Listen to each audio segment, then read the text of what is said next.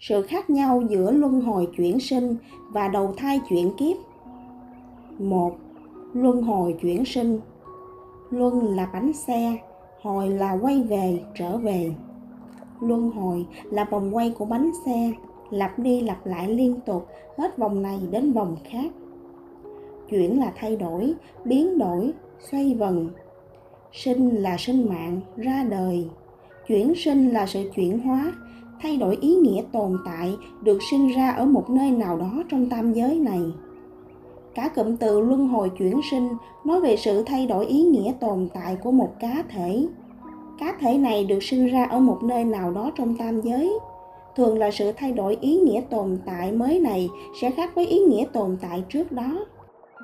Do thói quen đọc nhanh và ngắn gọn nên cụm từ này có thể được rút ngắn lại là chuyển sinh hoặc luân hồi 2.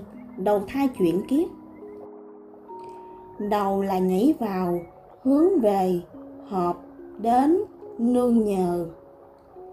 Thai là mầm móng, căn nguyên, thể xác non nớt. Đầu thai là một hình thức của luân hồi chuyển sinh từ một sự tồn tại trong tam giới, chuyển thành mầm sống mới trong một sự tồn tại khác ở hạ giới, cõi hữu hình. Kiếp là sự bức bách, bức bối, bị thúc ép, một quá trình rất lâu năm. Chuyển kiếp là sự thay đổi ý nghĩa tồn tại của một cá thể.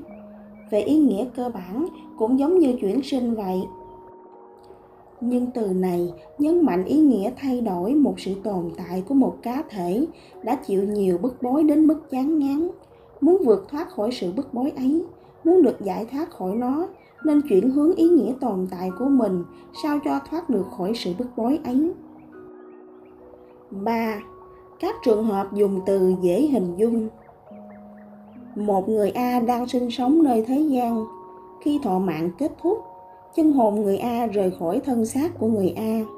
Ta gọi đó là thời điểm chuyển sinh, luân hồi hoặc chuyển kiếp của một người A. Từ con người hữu hình thành một chân hồn tồn tại nơi linh giới là trung giới hoặc thượng giới. Chân hồn người A này khi rời khỏi xác vì mang chấp niệm đau khổ, thiếu thốn, khổ vì cầu bất đắc, nên trở thành ngạo quỷ dạng. Trường hợp này có thể gọi là người A đã chuyển sinh hay luân hồi hoặc chuyển kiếp thành ngạo quỷ. Trường hợp này không gọi là đầu thai vì không chuyển sinh thành mầm sống nơi cõi hữu hình hạ giới. Chân hồn ngạo quỷ A này, sau một thời gian ôm ấp chấp niệm đau khổ của mình, đến lúc nào đó sẽ tịnh thần tỉnh trí nhận thấy sự tồn tại là ngạo quỷ này đau khổ quá, muốn thay đổi sự tồn tại của mình để giải thoát khỏi sự bức bối ấy lúc bấy giờ, nếu ngạo quỷ a quyết định nhập vào cõi hạ giới bắt đầu một cuộc sống mới là sự tồn tại hữu hình. Ta gọi đó là hình thức đầu thai chuyển kiếp đầu thai luân hồi chuyển sinh đều được.